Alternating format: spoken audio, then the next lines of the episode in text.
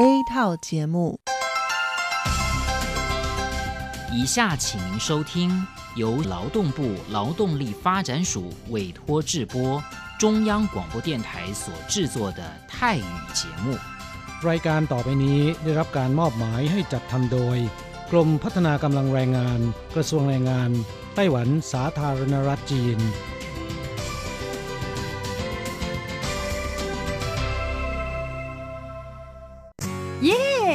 ลิกงานแล้ว พวกเราไปคาราโอเกะกันเถอะ ฉันมีธุระ เธอไปกันเถอะ เอ๊ะนานทีปีหนจะนัดไปร้องเพลงกัน หรือว่าเธอมีนัดกับชายหนุ่มจ้าใช่ก็ดีนะสิ ฉันจะไปทำงานหาเงินต่างหาก จริงเหรอ เลิกงานแล้วยังไปหาเงินได้อีกทำไมดีจัง ไปทำที่ไหนอะจริงสิ แถวนี้มีโรงงานหนึ่งช่วงนี้ต้องการคนงานชั่วคราว ช่วงวันหยุดฉันก็ไปทำงานพิเศษที่นั่นจะได้หาเงินเพิ่มขึ้นอีกหน่อย อยากจะซื้อคอมพิวเตอร์ให้ลูกชายที่เมืองไทยลำไพไม่ได้นะ กฎหมายไต้หวันกำหนดไว้ว่าพวกเราจะต้องทำงานให้เท่าแก่ที่ยื่นขออนุญาตนำเราเข้ามาทำงานในไต้หวันเท่านั้น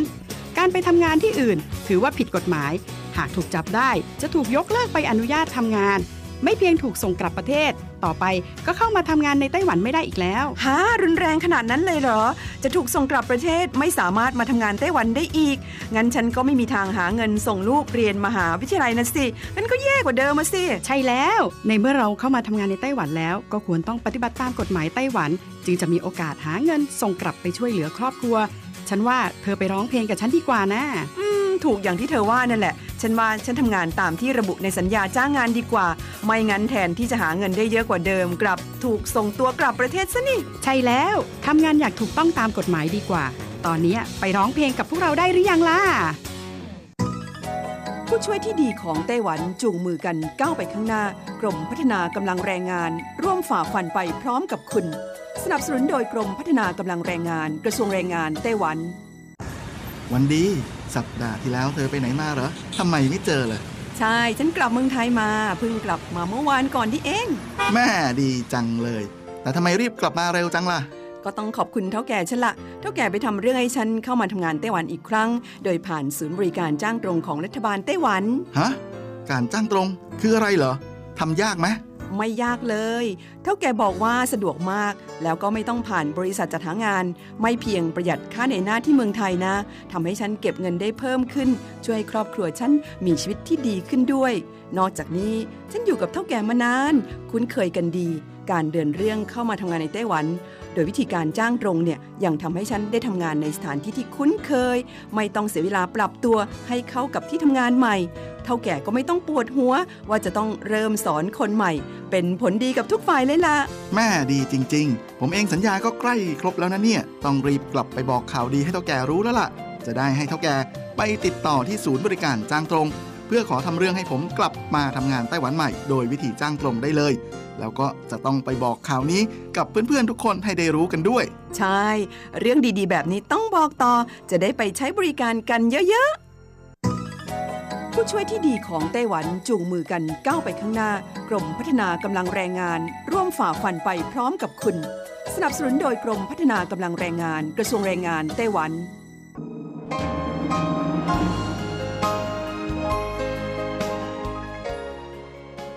กลับมาฟังขณะนี้ท่านกำลังอยู่กับรายการภาคภาษาไทย Radio Taiwan International หรือ RTI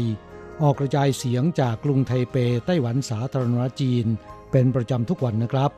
นอกจากรับฟังทางเครื่องรับวิทยุได้แล้ว ยังสามารถรับฟังรายการผ่านระบบออนไลน์ได้ที่ thai.rti.org.tw หรือที่ RTI Fanpage นะครับ ขอเชิญติดตามรับฟังรายการของเราได้ ตั้งแต่บัดนี้เป็นต้นไป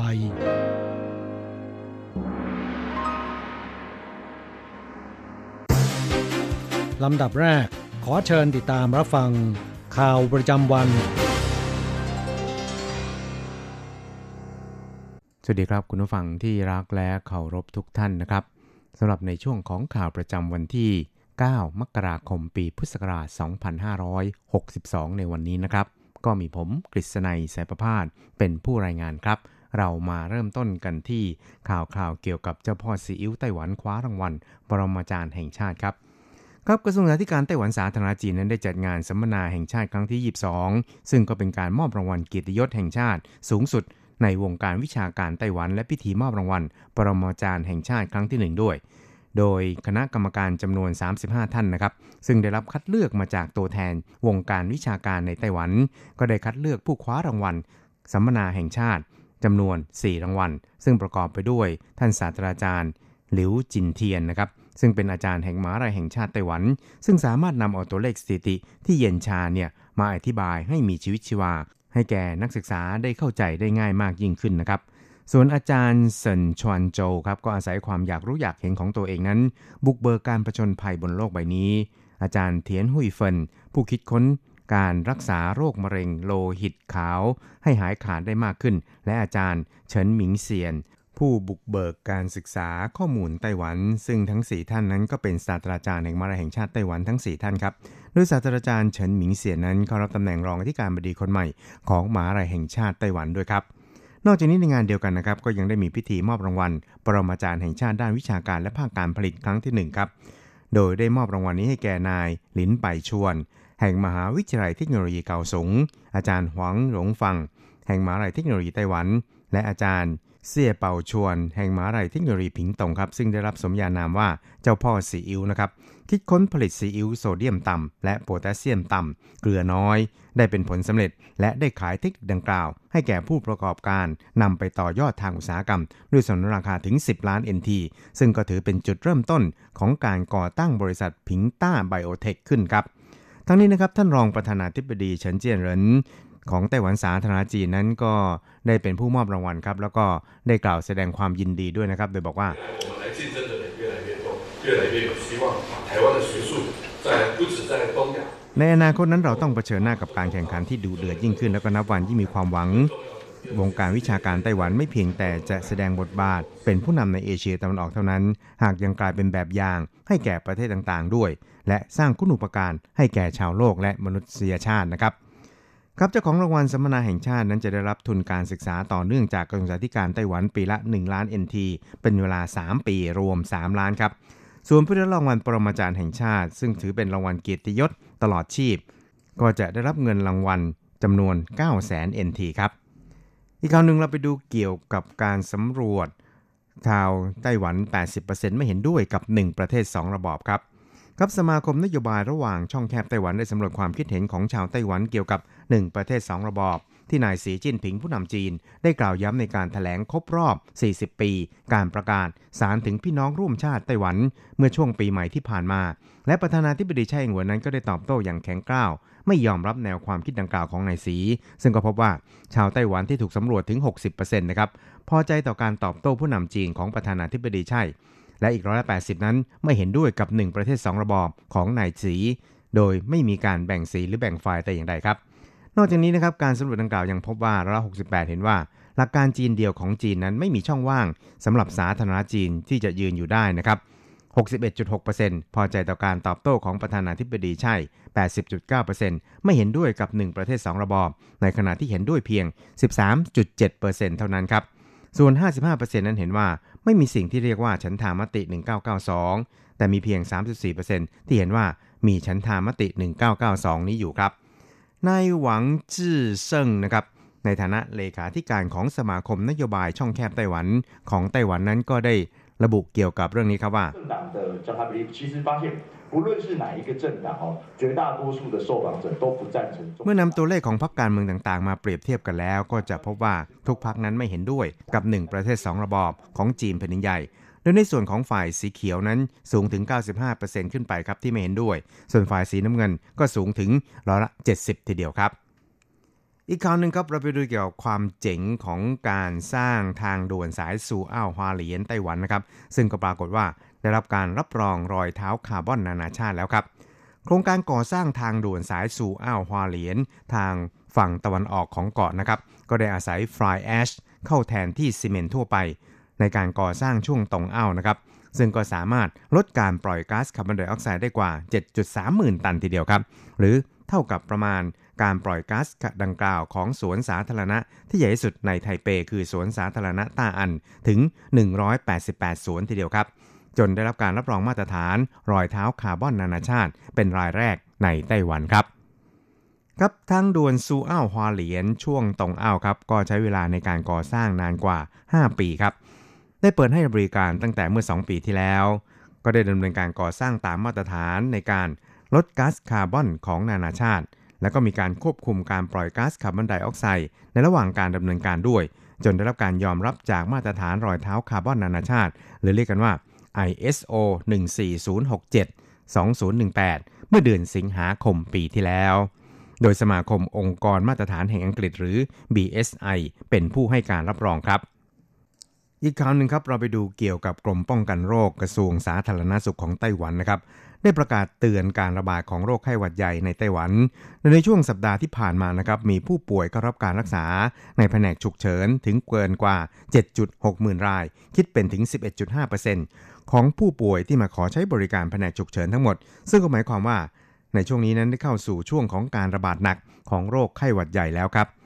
นอกจากนี้นะครับก็ยังเป็นผู้ป่วยอาการหนักถึง 24 ราย เสียชีวิต 5 ราย เป็นยอดผู้เสียชีวิตต่อสัปดาห์สูงที่สุด ในฤดูการระบาดของโรคไข้หวัดใหญ่ในปีนี้ครับ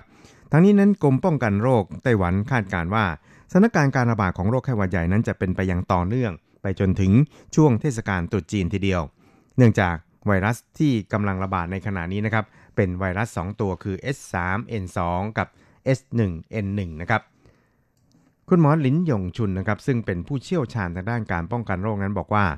ผู้เสียชีวิตทั้ง 5 รายดังกล่าวนะครับ ในสัปดาห์ที่แล้วเนี่ยก็เป็นหญิง 3 ราย ชายอีก 2 รายนะครับ อายุระหว่าง 40-91 ปี โดยที่มีโรคประจำตัว แล้วก็ไม่ได้มีการฉีดวัคซีนป้องกันทั้ง 5 รายทีเดียวครับ อีกข่าวหนึ่งครับเราไปดูข่าวเกี่ยวกับทางด้านเศรษฐกิจกันบ้างครับสำนักบัญชีกลางสภาบริหารของไต้หวันสาธารณจีนนะครับก็ได้ประกาศตัวเลขภาวะเงินเฟ้อหรือ CPI ประจำเดือนธันวาคมปีที่แล้ว ซึ่งก็ปรากฏว่าอยู่ในสภาพติดลบครับ โดยลดลงร้อยละ 0.05 ซึ่งถือเป็นการติดลบครั้งแรก ตั้งแต่เดือนตุลาคมปีที่แล้วเป็นต้นมา ในขณะที่ราคาสินค้าตลอดทั้งปีนั้นมีการขยับตัวสูงขึ้นประมาณร้อยละ 1.35 ครับ สำนักบัญชีกลางของไต้หวันครับบอกว่าราคาสินค้าเดือนธันวาคมนั้น ติดลบเนื่องจากราคาน้ำมันลดลง ราคาบุหรี่ปรับตัวเพิ่มขึ้นในลักษณะลดลงครับ กล่าวโดยรวมแล้วเนี่ยราคาสินค้าก็ยังอยู่ในสภาวะที่ค่อนข้างเสถียรไม่ต้องวิตกว่าจะเกิดสภาวะเงินฝืดแต่อย่างใดครับนายสีเจียนจงนะครับ ซึ่งเป็นผู้เชี่ยวชาญประจำสำนักบัญชีกลางของไต้หวันวิเคราะห์ว่า ในส่วนของราคาน้ำมันดิบเดือนพฤศจิกายนนั้นปรับตัวเพิ่มขึ้นร้อยละ7.62 แต่พอมาถึงเดือนธันวาคมนะครับก็ปรับตัวลดลงร้อยละ 0.33 ครับสำหรับราคาบุหรี่เดือนพฤศจิกายนนั้นปรับตัวสูงขึ้น 7.2%แต่เดือนธันวาคมปรับตัวเพิ่มขึ้นลดลงเหลือร้อยละ 3.29ที่สำคัญนั้นเนื่องจากตัวเลขฐานของราคาไข่ ที่รับผลกระทบจากกรณีสารปนเปื้อนในไข่นะครับคือสารฟิโฟนิน ตกค้างในไข่ครับ ทั้งนี้นะครับคาดว่าตลอดทั้งปีของปีนี้นั้นราคาสินค้า จะปรับตัวเพิ่มขึ้นร้อยละ 0.96 ซึ่งก็ยังคงอยู่ในระดับที่มีเสถียรภาพพอสมควรทีเดียวครับ สุดท้ายครับเราไปดูเกี่ยวกับเรื่อง คุณหมอเตือนเกี่ยวกับโรคเบาหวานกับโรคหลอดเลือดหัวใจ อาจจะทำให้อายุสั้นลง 12 ขวบครับคุณสีวัย 40 ปี ต้องเจาะเลือดตรวจวัดระดับน้ำตาลในเลือดทุกวัน คราวนี้วัดได้สูงถึง 143 ซึ่งมากกว่าระดับปกติ ได้เล่าให้ฟังนะครับว่า ตอนผมขับรถบนทางด่วน แวะเข้าห้องน้ำแต่พอออกมาได้ไม่นานเนี่ยก็ปวดฉี่อีก ถ้ารถติดยิ่งลำบากใหญ่ บางครั้งต้องเตรียมขวดน้ำพลาสติกไว้บนรถเพื่อปลดทุกข์ด้วย ในปัจจุบันไต้หวันนั้นมีผู้เสียชีวิตจากโรคเบาหวานปีละนับหมื่นราย และหากไม่มีการควบคุมปริมาณน้ำตาลในเลือด ก็เหมือนกับเอาหัวใจไปแช่ไว้ในน้ำเชื่อมทำให้ป่วยเป็นโรคหลอดเลือดหัวใจแทรกซ้อนได้ ซึ่งผลการวิจัยพบว่าอาจทำให้อายุสั้นลงถึง 12 ปี คุณหมอสีหุยเหิงก็ได้เตือนนะครับ โดยบอกว่า อาการแทรกซ้อนที่สำคัญก็คือ โรคหลอดเลือดหัวใจและไต จึงหวังว่าในอนาคตนั้นผู้ป่วยเบาหวาน จะปรึกษากับคุณหมอว่า เหมาะที่จะใช้ยาแบบรักษารวมหรือไม่ ปัจจุบันนะครับยารักษาโรคเบาหวานนั้นจะเป็นการรวมเอายาสองขนานเข้าด้วยกัน เพื่อประหยัดและก็สะดวกไม่ต้องรับประทานยาถึง 2 เม็ดแต่วิธีดีที่สุดคือการออกกำลังกาย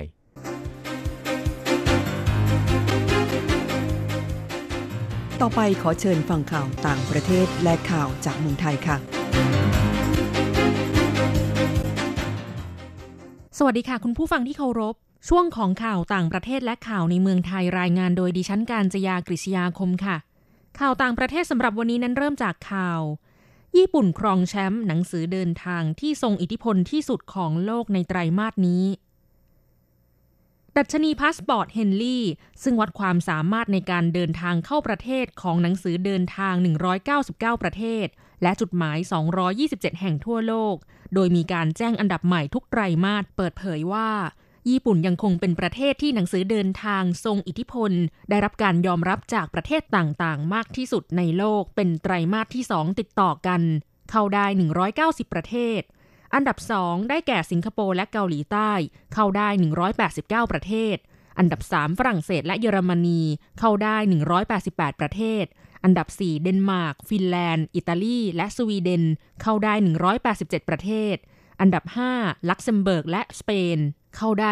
186 ประเทศ อันดับ 6 ออสเตรีย เนเธอร์แลนด์ นอร์เวย์ โปรตุเกส สวิตเซอร์แลนด์ สหราชอาณาจักร และสหรัฐอเมริกา เข้าได้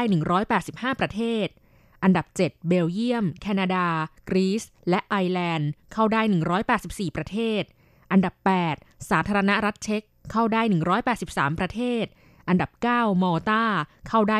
182 ประเทศ และอันดับ 10 ออสเตรเลีย ไอซ์แลนด์ และนิวซีแลนด์ เข้าได้ 181 ประเทศ ทั้งนี้สหราชอาณาจักรและสหรัฐอเมริกา มีอันดับลดลงอย่างต่อเนื่อง จากที่เคยครองอันดับหนึ่งร่วมกันในปี 2558 ข่าวต่อไป สงครามการค้าจีนแผ่นดินใหญ่กับสหรัฐส่งผล ธนาคารโลกปรับลด GDP ทั่วโลกลง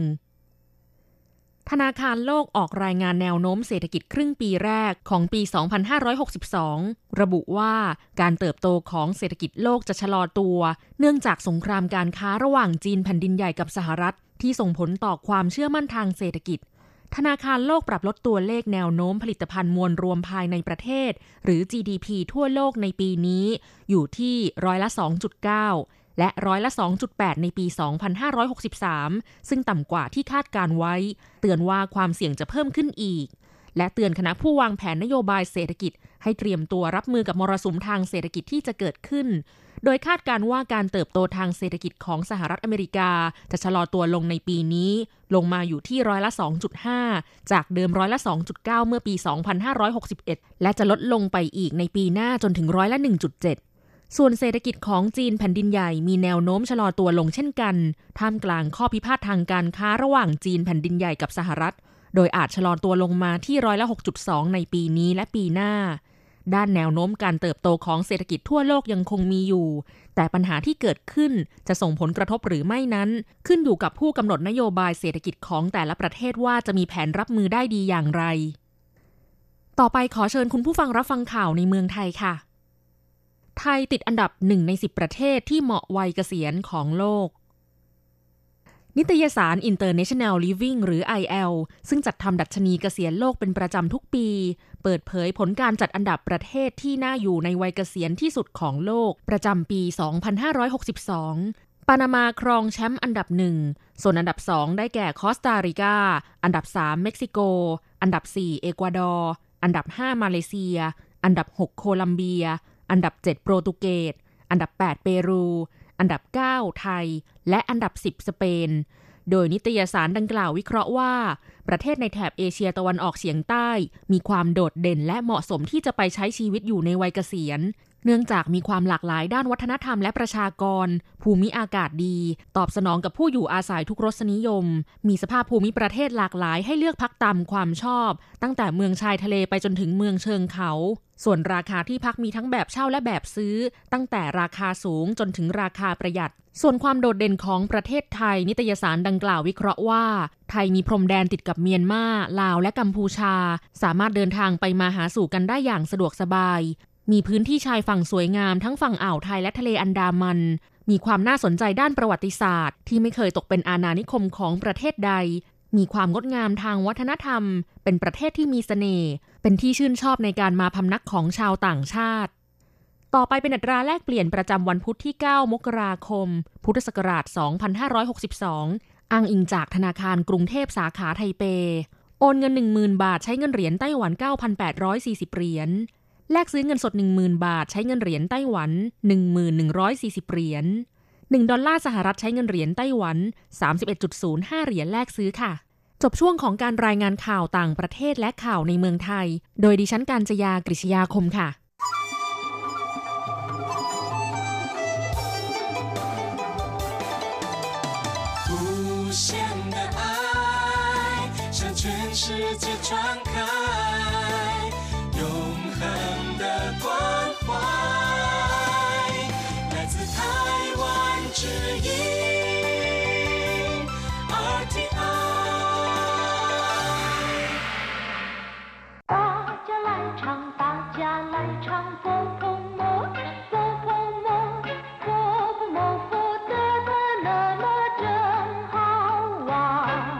วัสดีครับเพื่อนผู้ฟัง พบกันในวันนี้เราจะมาเรียนสนทนาภาษาจีนกลาง บทเรียนที่ 6 ของแบบเรียนชั้นกลาง บทที่ 6 ลดความอ้วน ในบทนี้เราจะมาเรียนคำสนทนาที่เกี่ยวกับการลดความอ้วน第六课减肥一对话我胖了我的胃口太好了该节食了如果我节食天天都觉得饿 去参加减肥班嘛？有用吗？应该有用吧。第六课减肥บทที่หกลดความอ้วน我胖了我的胃口太好了ฉันอ้วนขึ้น ฉันกินเก่งทีเดียว หรือว่า ฉันกินอะไรก็อร่อยไปหมดพังก็แปลว่าอ้วนนะครับ我胖了ฉันอ้วนขึ้น我的胃口太好了หมายถึงว่า ฉันเจริญอาหารมาก หรือว่ากินอะไรก็อร่อยไปหมดนะครับเว่ยเข่าก็แปลว่า เจริญอาหารเว่ยเข่าท่ายเข่าละก็คือเจริญอาหารมาก กินอะไรก็อร่อยไปหมด该节食了ควรจะลดหรือว่าจำกัดอาหารได้แล้ว节食ก็คือ ลดหรือว่าจำกัดอาหารนะครับ如果我节食天天都觉得饿ถ้าหากฉันจำกัดอาหารหรือว่าลดการรับประทานอาหารลง ก็จะรู้สึกหิวทุกวัน รู้กัวก็คือถ้าหากเจียสือก็คือจำกัดหรือว่าลดการทานอาหารลง เทียนเทียนก็คือทุกวัน都觉得饿จะรู้สึกหิว去参加减肥班嘛ไปเข้าคอร์สลดความอ้วนสิ ไปเข้าร่วมหลักสูตรลดความอ้วนสิชันจาหมายความว่าเข้าร่วม เจียนเฟยปั้นก็คือคอร์สลดความอ้วน หรือว่าหลักสูตรลดความอ้วนนะครับคำว่ามา ในที่นี้นะครับ ซึ่งอยู่ท้ายประโยคเนี่ยก็จะมีความหมายคล้ายๆ กับคำว่าสิในภาษาไทยนะครับ อยู่ย่งมาได้ผลหรือ หรือว่ามีประโยชน์หรือยิ่งไกอยู่ย่งป่ะ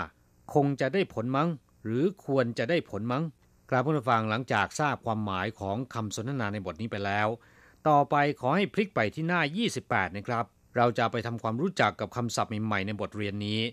พังแปลว่าอ้วน อ้วนท้วน ตรงข้ามกับคำว่าเซาที่แปลว่าผอม พังจือก็คือคนอ้วน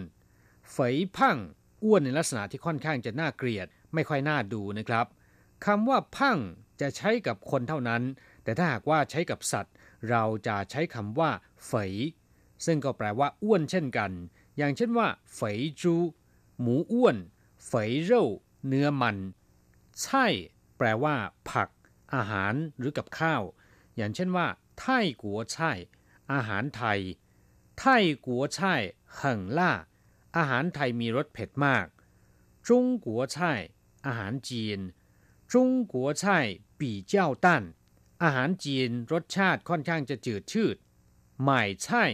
ซื้อผักหรือว่าซื้อกับข้าวชี่เจี้ยช่างหม่ใช่ ไปจ่ายตลาดหรือว่าไปซื้อผักในตลาด你做的菜很可口 อาหารที่คุณปรุงรสชาติอร่อยมาก เร่แปลว่าเนื้อหรือว่าเนื้อหนังเพื่อนฟังต้องระมัดระวังในการออกเสียงในคำนี้นะครับ โดยจะออกเสียงเป็นตัวรอเรือ ไม่ใช่เป็นตัวยอยักษ์ออกเสียงเป็นเร่ไม่ใช่เป็นเย่นะครับ เร่แปลว่าเนื้อ อย่างเช่นว่าจูเร่เนื้อหมู จีเร่เนื้อไก่หนิวเร่เนื้อวัวเฟยเร่เรียนไปแล้วเมื่อสักครู่นี้นะครับ แปลว่า เนื้อที่มีมันนะครับ ตรงข้ามกับคำว่าเซลเร่ที่แปลว่าเนื้อแดง คือเนื้อสัตว์ที่ไม่มีมัน เร่าทรง แปลว่า หมูหยอง เอื้อ แปลว่า หิวหรือว่าหิวหวย ตรงข้ามกับคำว่า เป่า ที่แปลว่า อิ่ม เช่น ตู้จื่อเอื้อ ท้องหิว ซึ่งก็คือหิวข้าวนะครับ อยากจะทานอาหารหนี่เอื้อปูเอื้อ คุณหิวไหมหัวปูเอื้อ ผมไม่หิว ไกแปลว่า พึงหรือว่าควรนะครับ อย่างเช่นว่าไก吃饭ละควรทานข้าวแล้วไก上班ละควรเข้างานได้แล้วไก睡觉了ควรนอนหลับได้แล้ว这一回该我了คราวนี้ควรจะเป็นตาของผมบ้างละ这工作该你来做งานนี้ควรจะให้คุณทำคำว่าไกนะครับ มีความหมายหลายอย่างด้วยกันขึ้นอยู่กับว่าใช้ในประโยคอะไรนะครับ อย่างเช่น เมื่อใช้ในประโยคอุทาน ก็จะมีความหมายเหมือนกับคำว่า คงจะ หรือว่าช่างในภาษาไทยนะครับ อย่างเช่นว่า要是可以去玩该多好ถ้าไปเที่ยวได้คงจะดีทีเดียว胃口ก็แปลว่าการเจริญอาหารหรือไม่เจริญอาหารนะครับ อย่างเช่นว่า今天胃口真好วันนี้เจริญอาหารจังเลย我的胃口不太好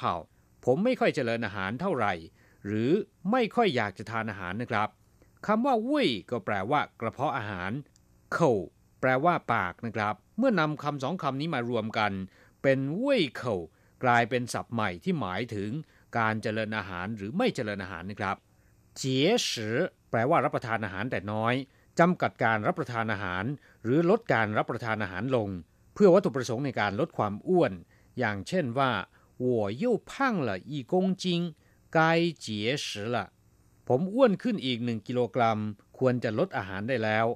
คำว่าเจี๋ยนะครับ มีความหมายหลายอย่างด้วยกันอย่างเช่นว่า แปลว่าปล้อง แปลว่าตอน หรือเทศกาลก็ได้นะครับ แต่ในที่นี้จะแปลว่าประหยัดมัธยัติอย่างเช่นว่า เจี๋ยเฉิงเฉียน ประหยัดเงิน เจี๋ยเฉิงสือเจียน ประหยัดเวลาคำว่าสืนะครับ แปลว่าอาหาร อย่างเช่นคำว่าสือู่มีความหมายว่าอาหาร มื่อนำทั้งสองคำมารวมกันนะครับ ก็จะได้ความหมาย แปลว่า ประหยัดในการทานอาหาร นั่นก็คือลดการทานอาหารลงนั่นเอง เจียนเฟยแปลว่าลดความอ้วน เจียนก็คือลด อย่างเช่นว่า เจียนชิงจงเลี่ยง ลดน้ำหนักลง เจียนเฉาลดน้อยลง เจียนจ้าลดราคา เจียนชินลดเงินเดือนเฟยเรียนไปแล้วนะครับ แปลว่าอ้วน ซึ่งหมายถึงความอ้วนที่ค่อนข้างจะน่าเกลียดนะครับ เจียนเฟยก็คือลดความอ้วน เจียนเฟยปั้นเป็นคอร์สหรือว่าเป็นหลักสูตรการลดความอ้วน ซึ่งในปัจจุบันผู้คนนิยมที่จะไป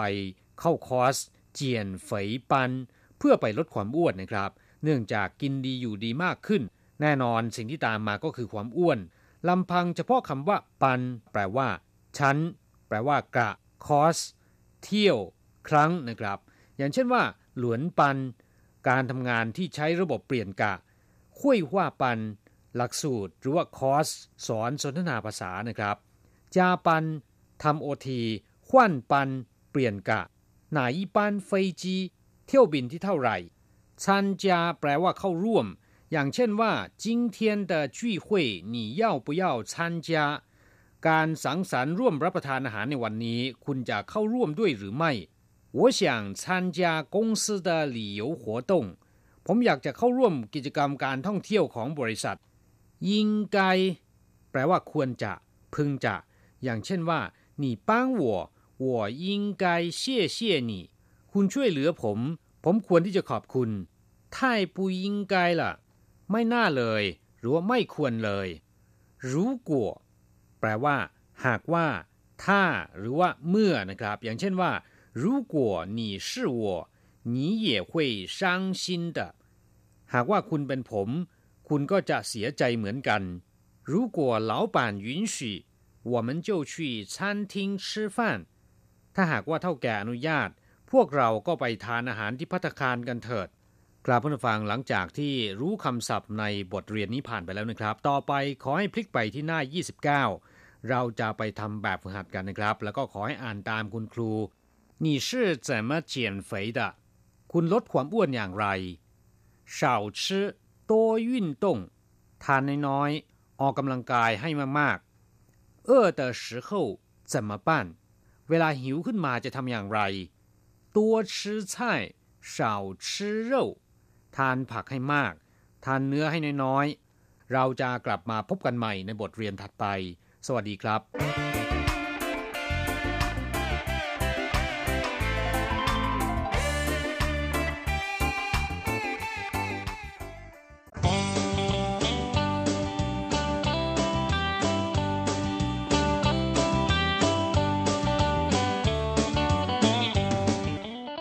ลับมาฟังขณะนี้ท่านกำลังอยู่กับรายการภาคภาษาไทย RTI เอเชียสัมพันธ์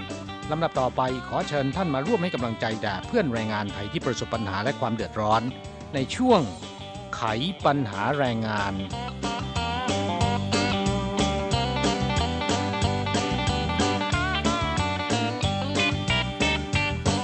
กลับเข้าสู่ปีใหม่แล้ว มีการปรับอัตราค่าจ้างขั้นต่ำเป็นที่เรียบร้อยแล้วนะครับ แต่สำหรับแรงงานต่างชาติแล้วเนี่ย เดือนนี้ยังไม่ได้รับค่าจ้างใหม่นะครับ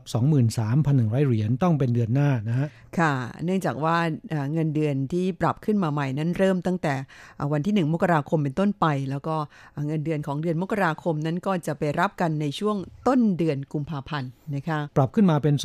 23,100 เหรียญ ปรับสูงขึ้น 1,100 เหรียญหรือว่าประมาณ 5%นะครับ ในขณะที่เราต้องเสียเบี้ยประกันภัยแรงงานประกันสุขภาพ เพิ่มขึ้นในส่วนของแรงงานนะครับ คนละประมาณ 59 เหรียญถึง 60 เหรียญนะฮะ ค่ะ ซึ่งในรายการของเราก็ได้แนะนำไปอย่างละเอียดนะคะว่าเงินเดือนที่ปรับขึ้นมานั้นอ่าคุณจะต้องเสียเบี้ยประกันภัยแรงงาน แล้วก็เบี้ยประกันสุขภาพก็ปรับขึ้นมานิดหน่อย และเงินค่าโอทีก็จะได้ปรับเพิ่มขึ้นตามไปด้วยนะคะ กลับเริ่มต้นปีใหม่นอกจากระมัดระวังในเรื่องของสุขภาพแล้วนะครับ รายการเราก็อยากจะเตือนให้เพื่อนแรงงานไทยต้องระมัดระวังแก๊งต้มตุน แก๊ง 18 มงกุฎนะครับ ในขณะนี้มีการเบนทิศทางเป้าหมาย มายังแรงงานต่างชาติมากขึ้นนะฮะอ๋อเหรอคะ เมื่อก่อนเนี่ยจะว่าไปแล้วในไต้หวันเนี่ยเรื่องของ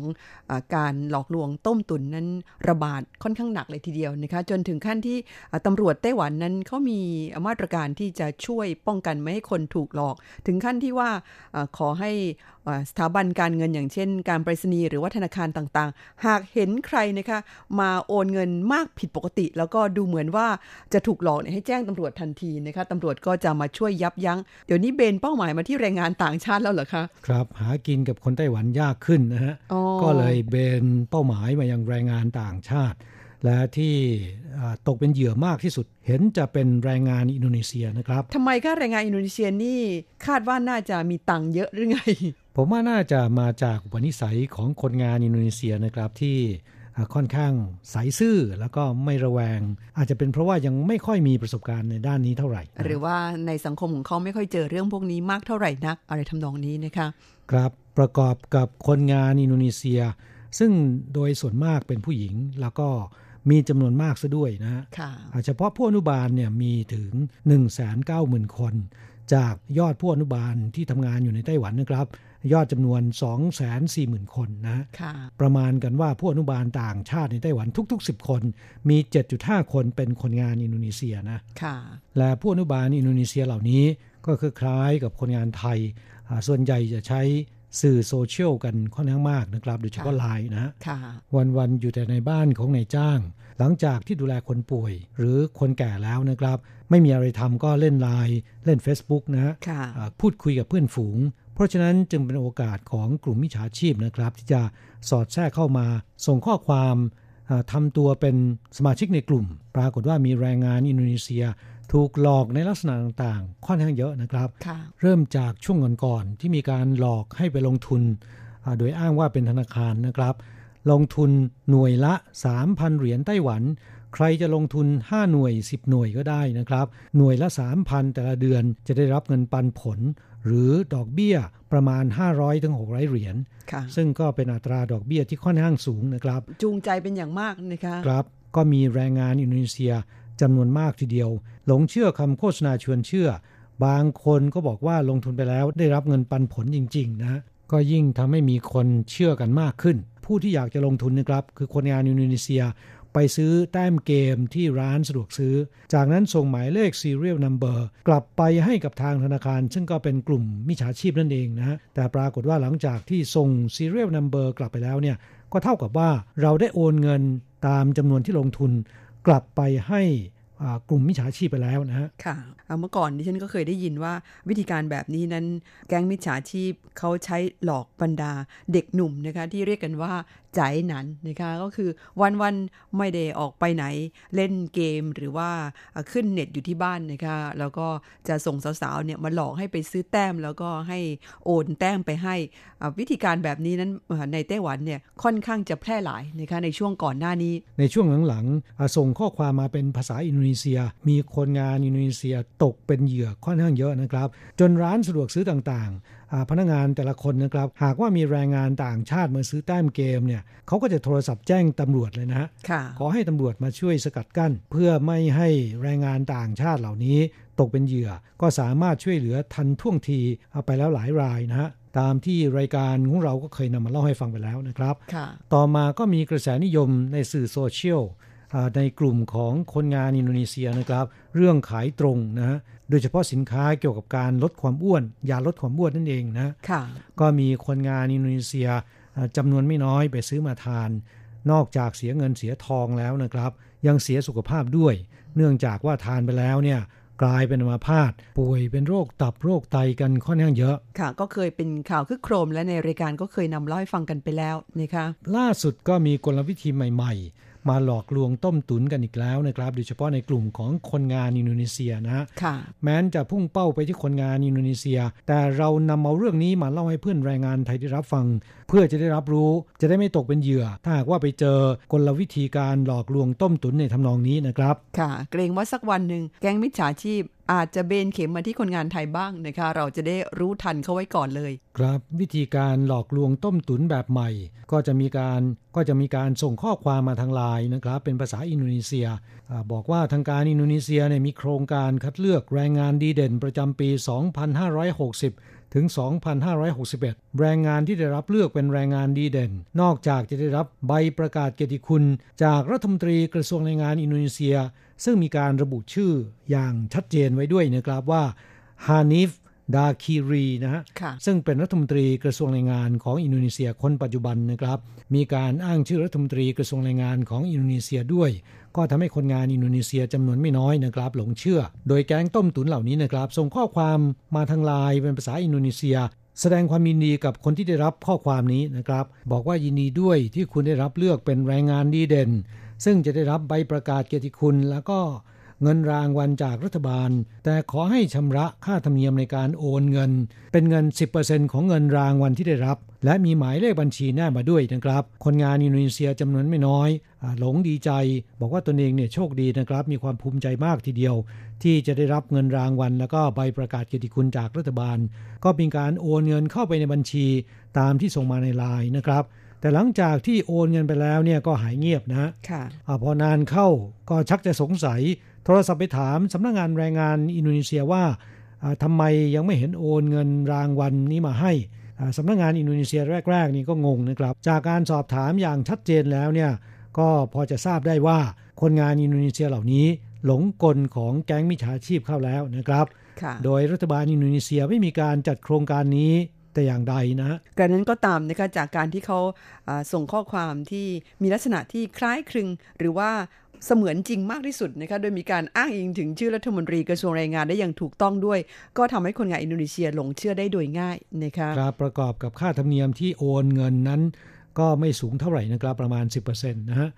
ซึ่งก็ทำให้ดูเหมือนสมจริงสมจังกันมากขึ้นนะจึงมีแรงงานอินโดนีเซียตกเป็นเหยื่อค่อนข้างเยอะ แม้นเงินที่สูญเสียจะไม่ค่อยมากนะครับ 10%ของ 30,000 ก็ประมาณ 3,000 แต่เมื่อมีผู้คนตกเป็นเหยื่อมากขึ้น แก๊งมิจฉาชีพก็ได้เงินไปก้อนโตเหมือนกันนะครับ ค่ะจำไว้เสมอนะคะว่าถ้าเราไม่โลภมากเนี่ยเราก็จะไม่ตกเป็นเหยื่อของแก๊งมิจฉาชีพนะคะแล้วก็จำไว้เสมออีกคำหนึ่งก็คือ ไม่มีอะไรที่ได้มาฟรีๆนะคะไม่ว่าจะมีข้อเสนอที่น่าสนใจหรือน่าดึงดูดใจเพียงใดก็ตาม หากให้เราต้องควักเงินหรือโอนเงินแล้วเนี่ย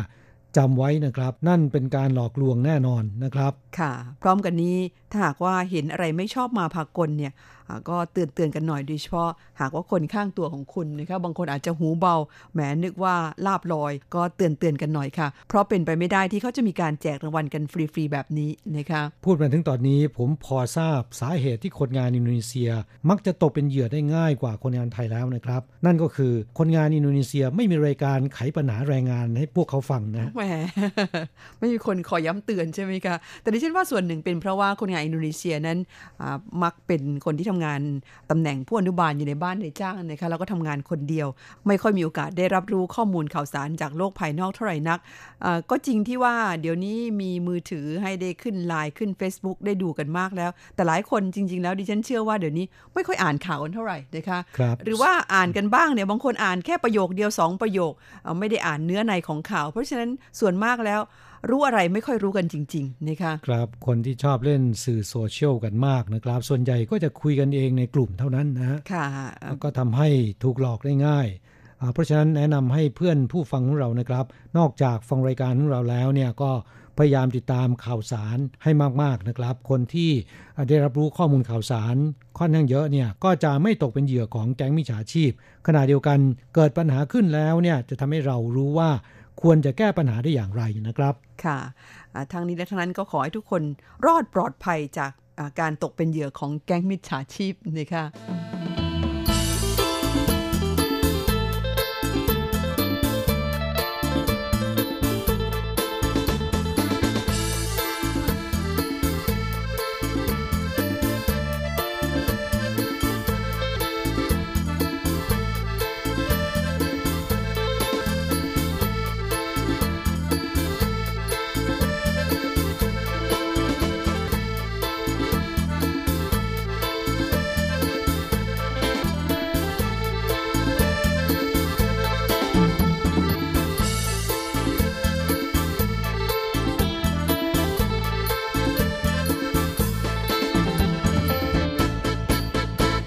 อีกเรื่องหนึ่งเกี่ยวกับแรงงานอินโดนีเซียเช่นกัน เป็นเรื่องของค่าจ้างผู้อนุบาลนะครับ เมื่อช่วงปลายเดือนธันวาคมที่ผ่านมานี้ กระทรวงแรงงานไต้หวันมีการประชุมกับกระทรวงแรงงานของอินโดนีเซียนะครับ เป็นการประชุมประจำปีนะ แต่แม้นจะเป็นการประชุมประจำปี แต่ว่าทั้งสองประเทศนะครับก็มีการเว้นระยะในการประชุมมาเป็นเวลา 3-4 ปีแล้วนะประเด็นที่มีการพูดคุยกันเนี่ยมีเรื่องหนึ่งที่น่าสนใจ อยากจะนำมาเล่าให้เพื่อนแรงงานไทยได้รับทราบนะครับ จะได้ทำให้พวกเราโดยเฉพาะคนที่ทำงานในตำแหน่งผู้อนุบาลรู้สึกสบายใจขึ้นนะครับ เพราะที่ผ่านมานั้นมีการปรับขึ้นอัตราค่าจ้างขั้นต่ำทีไรเนี่ยแรงงานไทยที่ทำงานอยู่ในตำแหน่งผู้อนุบาล ก็มักจะไม่ค่อยสบายใจ เนื่องจากว่า ไม่ได้รับการปรับขึ้นตามไปด้วยนะครับแต่ถ้าหากว่ามาฟังเรื่องนี้แล้วก็คงจะทำให้เราสบายใจขึ้นนะครับ เพราะว่าอย่างน้อยเนี่ยเราก็ดีกว่าแรงงานอินโดนีเซียนะครับค่ะ เนื่องจากว่าจนถึงปัจจุบันนะคะแรงงานอินโดนีเซียที่ทำงานในตำแหน่งผู้อนุบาลนั้น ได้รับค่าจ้างเพียงแค่เดือนละ 17,000 เหรียญเท่านั้น ครับตัวเลขนี้ปรับใหม่แล้วนะครับเมื่อ 3 ปีที่แล้วนะฮะก่อนหน้าโน้นต่ำกว่านี้อีกนะครับ 15,840 เหรียญไต้หวันแล้วก็ ดำเนินมาเป็นเวลาร่วม 10 ปีด้วยกัน เพิ่งจะได้รับการปรับขึ้นเมื่อ 3 ปีที่แล้ว แต่ช่วงเวลาผ่านไป 3 ปีนะครับ ตอนนี้ทางกระทรวงแรงงานของอินโดนีเซียเนี่ยก็เสนอให้มีการปรับขึ้นอัตราค่าจ้างของผู้อนุบาลจาก 17,000 เหรียญปรับขึ้นเป็น 19,000 เหรียญแต่ประเด็นนี้นะครับ ทั้งสองฝ่ายทกกันนานกว่า 6 ชั่วโมง ไม่มีข้อยุตินะครับ สุดท้ายก็ยังไม่สามารถปรับขึ้นได้นะครับคงจะต้องมีการเจรจากันต่อไปนะฟังถึงตอนนี้แล้วเนี่ยคิดว่าเพื่อนแรงงานไทยที่ทำงานในตำแหน่งผู้อนุบาล คงจะสบายใจมากขึ้นนะครับ เพราะว่าของคนงานไทยนั้น โดยเฉลี่ยแล้วก็ได้จะอยู่ที่ 22,000 เหรียญไต้หวัน หรือบางคนที่มาทำงานนานพอสมควรนะครับตอนนั้นอาจจะเข้ามาเป็น21,000กว่ากว่านะฮะตามอัตราค่าจ้างขั้นต่ำในสมัยนั้น คือทางสำนักงงานแรงงานไทยเนี่ยมีการกำหนดให้ในจ้างที่จะยื่นขอนำเข้าคนงานไทยในตำแหน่งผู้อนุบาล ในสัญญาจ้างเนี่ยต้องระบุตามอัตราค่าจ้างขั้นต่ำนะครับ แต่หลังจากที่คนงานเข้ามาแล้ว หากว่ามีการปรับขึ้นอัตราค่าจ้างขั้นต่ำก็ขึ้นอยู่กับว่าในจ้างจะปรับให้หรือไม่นะครับ แม้นว่าส่วนใหญ่จะไม่ได้รับการปรับขึ้น แต่ถ้าเทียบกับค่าจ้างของผู้อนุบาลอีก 3 ชาติแล้วเนี่ยของคนงานไทยยังสูงกว่าค่อนข้างเยอะนะครับ แแต่ถ้าหากว่ามีการต่อสัญญากันใหม่ มีการทำสัญญากันใหม่อีกครั้งหนึ่งเนี่ย ถึงตอนนั้นก็จะปรับเป็นเท่ากับค่าจ้างขั้นต่ำนะคะครับอย่างไรก็ตามเท่าที่ดิฉันทราบเนี่ย มีเพื่อนผู้ฟังแรงงานไทยหลายท่านทีเดียว ที่มาทำงานตำแหน่งผู้อนุบาล หลายคนทีเดียวได้มากกว่าค่าจ้างขั้นต่ำด้วยนะคะ โดยเฉพาะเพื่อนผู้ฟังที่รับฟังรายการของเราเนี่ย บางคนได้ตั้ง 26,000 27,000ก็มีนะคะครับเนื่องจากว่าทำงานกับนายจ้างมานาน แล้วนายจ้างก็เห็นผลงานอะยินดีที่จะจ่ายให้อ่ามากกว่าค่าจ้างขั้นต่ำด้วยซ้ำไปครับนอกจากนี้หลายคนอ่าทำงานเป็นที่ถูกใจเป็นที่ไว้วางใจของนายจ้างนะครับนายจ้างถือเป็นสมาชิกในครอบครัวไปแล้วก็มีนะฮะค่ะเพราะฉะนั้นเรื่องค่าจ้างเนี่ยก็จะได้สูงกว่าปกติ ที่สำคัญก็คือทำงานสบายใจนะครับ อย่างเพื่อนผู้ฟังที่เป็นแฟนประจำในรายการหลายท่านนะคะเอามาอยู่กันนาน แต่ละคนหน้าตาสดใส วันอาทิตย์เนี่ยก็นัดไปเที่ยวนู่นเที่ยวนี่กันนะคะถ่ายรูปมาให้ดิฉันดูบ่อยๆ ยังอิจฉาเลยว่านี่เที่ยวมากกว่าผู้จัดซะอีก ก็ยินดีด้วยค่ะที่เพื่อนฟังของเราจำนวนไม่น้อยนะคะที่ทำงานตำแหน่งผู้อนุบาลเนี่ยก็ทำงานกันได้อย่างสบายอกสบายใจนะคะครับสาเหตุก็เนื่องมาจากว่าทำงานขยันขันแข็งอ่า เป็นที่ไว้วางใจของนายจ้าง ถูกใจของนายจ้างนะครับ ถึงได้รับความสะดวกมากขึ้น ก็ขอให้เพื่อนฟังทุกท่านที่ทำงานในตำแหน่งผู้นุบาล หรือแม้แต่ทำงานในโรงงานก็ตามนะคะ ต้องพยายามพิสูจน์ตัวเองให้ในายจ้างเห็นว่าเราสมควรที่นายจ้างจะไว้วางใจนะคะไม่ต้องมายืนคุมกันแบบคุมเข้มกัน เราสามารถทำงานให้กับนายจ้าง คุ้มค่ากับเงินเดือนที่เขาจ่ายให้นะคะนี่ไม่เพียงแต่จะเป็นวิธีการทำงานเอ่ออย่างราบรื่นและมีความสุขในไต้หวันนะครับ และที่สำคัญก็คือในอนาคตหลังจากที่กฎหมายคนเข้าเมืองฉบับใหม่ ผ่านสภาแล้วเนี่ยท่านก็จะได้รับผลประโยชน์เป็นอันดับแรกด้วยนะครับค่ะหากว่ามีการยกระดับเป็นแรงงานกึ่งฝีมืออา ก็จะได้รับการพิจารณาจากนายจ้าง เนื่องจากว่านายจ้างชื่นชอบแล้วเนี่ยก็ย่อมอยากจะให้ทำงานต่อไปใช่ไหมครับ เพราะฉะนั้นเราต้องมองการไกล ช่วงนี้ก็อวยพรให้เพื่อนผู้ฟังของเราอ่าด้วยเสียงเพลงของตายอรไทยนะครับ สคสห่อรัก มอบแด่เพื่อนผู้ฟังทุกๆทท่านนะครับ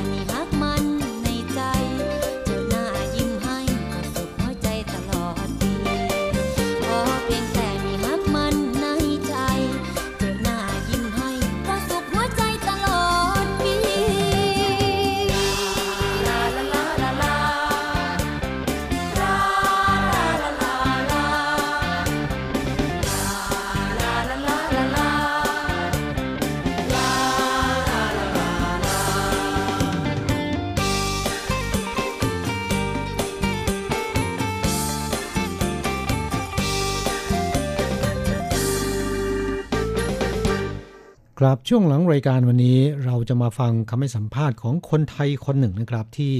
มาพำนักอาศัยมาตั้งรกรากที่ไต้หวันนานพอสมควรแล้วนะครับชื่อคุณดวงใจจวงนะคะ เธอทำหน้าที่เป็นล่ามให้กับเจ้าหน้าที่ตำรวจนะคะ ในยามที่มีการจับกลุ่มคนงานไทยค่ะ ครับเรามาฟังคำให้สัมภาษณ์ของคุณดวงใจดูนะครับว่าเอ่อ คนไทยติดคดีอะไรบ้างนะครับนุชชื่อดวงใจค่ะ ดวงใจจวงนามสกุลจวงค่ะ มาอยู่ไต้หวัน 19 ปีตั้งแต่พศตั้งแต่ปี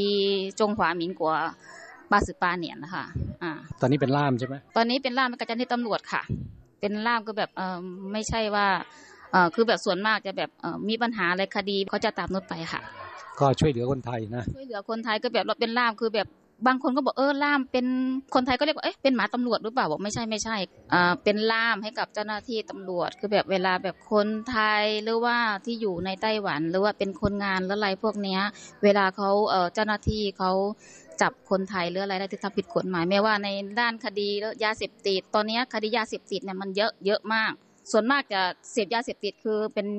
ยาไอซ์ซะมากกว่า เพราะว่า พวกนี้จะเสพไอก็แบบมาจากคือคุณเล่นไอไหมแต่ว่าอย่างเงี้ยคุณจะทำงานได้เยอะขึ้น มีอีกเยอะคือแบบท่องเที่ยวปกติมันจะเป็นฟรีวีซ่าอ่าฟรีวีซ่านี่ยเมื่อก่อนได้หนึ่งเดือน แต่ว่าตอนนี้ก็ลดเหลือ 15 วัน เพราะว่าคนไทยอะมาขายบริการเยอะ มาขายบริการตามซ่องตามชิงฉูนี่อยุตั้งแต่ชิงฉูหูขอนะเป็นเยอะมาก ตั้งแต่อ่าปีนี้ตอนเดือน 5 จะจับเยอะมากเลย แล้วก็โดนส่งกลับก็เยอะ แล้วก็ที่มาเอ่อขายบริการตอนเดือนห้าน่ะวันหนึ่งอะก็จับได้สิบถึงยี่สิบคนทำให้เสียชื่อหมดเลยก็แบบมันไม่น่ามาเอาเสียเสียหายหายแบบใช้อย่างเงี้ย แต่ว่าคนที่มาแบบบริสุทธิ์ใจที่จะมาเที่ยวด้วยกันอย่างเงี้ย มาก็บริสุทธิ์ใจเออเราจะจะมาเที่ยวแต่ว่าเหมือนกับแบบอ๋อคนนี้สวยใช่ไหม แล้วก็จะเป็นขายบริการเป็นแบบทำให้คนไทยเรามันเสียชื่อไปหมดเลย แต่ว่าคนไทยเรามาอยู่ในไต้หวัน พวกเจ้าหน้าที่ตำรวจที่ก็จับได้ก็บอกคนไทยอ่าเป็นประเทศมีน้ำใจมาก เป็นปึกเป็นแผ่นเป็นกลุ่มกัน แล้วก็สมมติว่าเราไปตรงไหนก็เอ๊ะเจอคนไทยที่แบบมีปัญหาเนี่ยรู้จักไม่รู้จักเราต้องวิ่งไปก่อนอันนี้คือแบบเป็นคำชมของเจ้าหน้าที่ตำรวจที่ว่าอยู่ที่ไต้หวัน เป็นคำชมของจากจากพวกเขา คนไทยแบบมาทำงานโรงงานที่เนี่ยขี่จักรยานไฟฟ้า แล้วก็เมาพวกนี้ก็นึกว่าเอ๊ะจักรยานคงไม่เป็นไร แต่ว่ามันผิดกฎหมาย คืออยากให้ทางกงสุลหรือว่ากรมแรงงานอะไรเงี้ย ช่วยทำใบออกมา แล้วก็ประชาสัมพันธ์ออกมาบอกเออมาอยู่ตรงนี้ถ้าเกิดมีปัญหาอะไร เพราะว่าตำรวจที่ไต้หวันกับตำรวจที่ภาคเมืองไทยมันจะแตกต่างกันตำรวจไต้หวันก็แบบก็จะช่วยเหลือประชาชนเต็มที่ คนไทยบางคนที่โดนจับคดียาเสพติดก็ช่างคดีมาขายบริการก็ช่างหรือว่าในคดี เมาแล้วขับก็ช่างบอกพี่พี่พี่ผมเนี่ยมีเงินอยู่ตอนนี้ผมขอบอกไม่ได้เลยนะที่นี่เขาไม่รับอังเปาคุณรับอังเปาคุณโดนอีกหนึ่งคดี มีปัญหาอะไรเข้าหาตำรวจเลยคือไม่ต้องกลัวตำรวจไต้หวันก็จะช่วยเหลือประชาชนเต็มที่ กล้องวงจรปิดที่ไต้หวันน่ะมันเยอะยิ่งกว่าตาสับปะรดใส่ใช่ไหมคะคือมีปัญหาอะไรก็เข้าหาตำรวจตำรวจก็จะช่วยเหลือทุกอย่างเขาไม่ได้บังคับขู่เข็นก็จะช่วยเหลือประชาชนทุกอย่าง คนไทยทุกคนก็บอกเออเนี่ยผมนี่กลัวนะพี่ ผมไม่กล้าเข้าหาตำรวจมีปัญหาอะไรผมก็หนีแท็กบางครั้งก็มาโรงงาน มาทำงานโรงงานบางทีเออเสียค่าแท็กมาแล้ว แต่ว่าตั้งใจมาทำงานโรงงาน แต่ว่าพอดีมาเจอโรงงานที่เขาเจ๊งซะก่อน จงเจ้นี่ยสำคัญที่สุดเลย ถ้าเกิดจงเจ้เนี่ยมีน้ำใจสักหน่อยนะโรงงานแล้วก็จะส่งเขากลับก็ได้หรือว่าจะหาหาให้เขาแบบทำงานใหม่ แต่ว่า จ้งเจ้บางบางคนอะ เห็นแก่ตัวอย่างมากเลยก็เลยแบบมีแท็กแล้วไปทำงานกงตีไปทำงานผิดกฎหมาย มีปัญหาอะไรเกิดขึ้นมาก็หาชื่อกันไม่ได้หาความรับผิดชอบนี่ไม่ได้เลยครับก็ขอแสดงความนับถือเป็นอย่างยิ่งนะครับต่อคุณดวงใจจวงนะคนไทยที่มาตั้งรกรากที่ไต้หวันและขณะเดียวกันนะครับ ให้ความช่วยเหลือคนไทยด้วยกันนะค่ะ ก็ทำหน้าที่เป็นล่ามนะคะช่วยหน่วยงานราชการของไต้หวัน โดยเฉพาะอย่างยิ่งทางการตำรวจนะคะหรือแม้แต่ศาลท้องถิ่น ซึ่งในปัจจุบันนี้เอ่อผู้ที่ทำหน้าที่ล่ามแบบนี้นั้นนับวันจะมีความต้องการมากขึ้นเรื่อยๆนะคะครับสาเหตุก็เพราะว่าคดีอาชญากรรมที่คนงานไทยก่อขึ้นนะครับ โดยเฉพาะอย่างยิ่งเรื่องคดียาเสพติด หรือมีหญิงไทยที่เดินทางมาท่องเที่ยวในไต้หวันอาศัยฟรีวีซ่า แต่ว่าหลบไปเอ่อค้าบริการถูกจับนะครับ ต้องการล่ามแปลภาษาในขณะที่มีการสอบปากคำอ่าซึ่งการสอบปากคำเหล่านี้นะครับ บางครั้งเนี่ยมันเป็นช่วงเวลาดึกดื่นนะฮะค่ะไม่ใช่เป็นกลางวันนะครับทำให้ล่ามทั่วไปไม่สามารถไปปฏิบัติหน้าที่ได้ขณะเดียวกัน ในช่วงเวลาที่ฉุกเฉินเนี่ยตำรวจเขาก็ไม่สามารถจะไปตามหาล่ามจากที่ไหนนะ ก็จะมีล่ามประจำอย่างคุณดวงใจ และมีชาวไทยอีกหลายคนนะครับ ที่ทำหน้าที่นี้ช่วยเหลือตำรวจและช่วยเหลือคนไทยนะค่ะ ในรายการของเราเคยคุยถึงการทำหน้าที่เป็นล่ามแปลภาษานะคะว่าความจริงแล้วเป็นอาชีพหรือว่าเป็นหน้าที่ที่มีความสำคัญเป็นอย่างมาก ในเรื่องของการสื่อสารนะคะเพราะว่าล่ามที่ดีเนี่ยจะสามารถช่วยได้ทั้งสองฝ่าย นะคะในส่วนของฝ่ายเจ้าหน้าที่เองหรือแม้แต่คนไทยที่ตกเป็นผู้ต้องหาก็ตามนะคะหากไปเจอล่ามที่ไม่มีความเป็นมืออาชีพพอเนี่ยบางทีอาจจะทำให้ผู้ต้องหาเนี่ยเสียเปรียบได้ซ้ำนะคะครับเพราะฉะนั้นแรงงานไทยที่ประสบปัญหาต้องขึ้นโรงขึ้นศาลนะครับ พึ่งพาล่ามเนี่ยก็ต้อง ให้ความร่วมมือกันหน่อยนะครับ อย่าไปว่าเขาว่าเป็นหมาตำรวจ ตั้งชื่อกันมาได้ไงคะเนี่ยครับ อย่างไรก็ตามนะขอแสดงความนับถือนะครับ ค่ะ แม่ล่ามประจำหน่วยงานต่างๆ เหล่านี้นะคะ จะมีค่ารถค่าราให้บ้างก็ตาม แต่ว่าน้อยนิดเต็มทีนะคะอาการมาทำงานนั้นส่วนใหญ่ก็ทำงานด้วยใจรักจริง ๆ และมีจิตใจที่ต้องการจะช่วยเหลือเพื่อนร่วมชาติและ บำเพ็ญประโยชน์ต่อส่วนรวมนะคะก็ก็ขอให้ความดีนี้ส่งผลให้ทุก ๆทท่านเจริญรุ่งเรืองยิ่งขึ้นนะคะครับเวลาของเราในวันนี้หมดลงซะแล้วนะครับ เราทั้งสองต้องกล่าวคำอำลากับเพื่อนฟังไปชั่วคราว จะกลับมาพบกันใหม่ที่เก่าเวลาเดิมในสัปดาห์หน้าสำหรับวันนี้ สวัสดีครับ สวัสดีค่ะ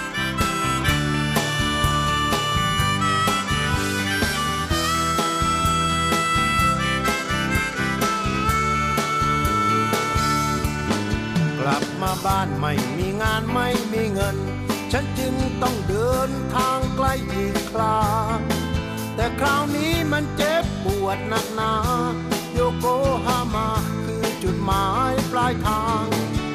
ก่อนเคยเป็นกรรมกรขายแรงงาน เป็นสิงรายวันเก็บเงินส่งบ้าน แต่พี่สาวดันเอาไปเล่นการพนัน เลยไม่มีบ้าน ไม่มีทั้งที่นา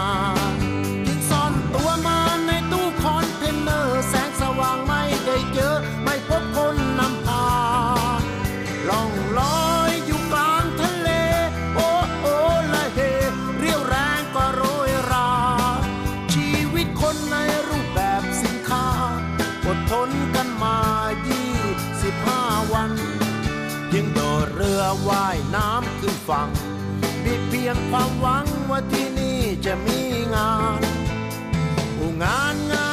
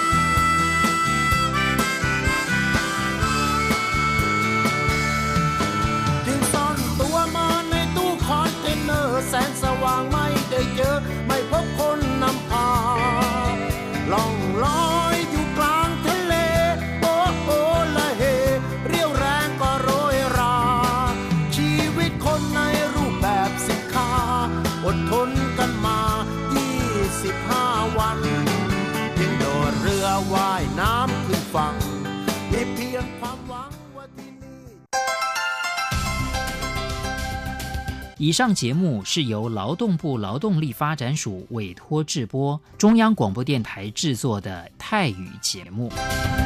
ที่ท่านรับฟังจบลงไปแล้วนั้นเป็นรายการที่ได้รับมอบหมายให้จัดทำโดย กรมพัฒนากำลังแรงงาน กระทรวงแรงงาน ไต้หวันสาธารณรัฐ